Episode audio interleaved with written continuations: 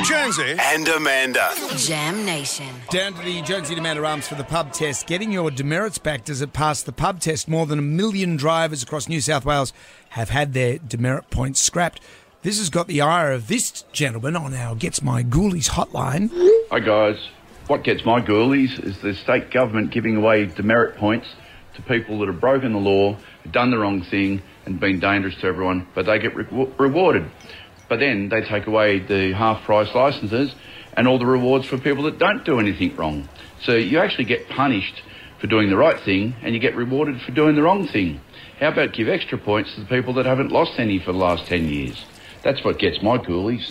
Well, it used to take three years to get points back. Now, if you've been a good driver and you haven't lost any more, it's only going to take a year. So the slate has been wiped for millions and millions of drivers. How do you feel getting your demerits back? Does it pass the pub test? Uh, no, it doesn't pass the pub test. And the reason it doesn't pass the pub test is because if I get it back within a year, then I just go and lose my demerits year two again, then I get it back in year three again, then I get it back. So basically, it's a revenue rider for the state. Oh, I reckon you should get them back, but obviously I don't reckon you should be waiting the three or four years or whatever it is now to get them.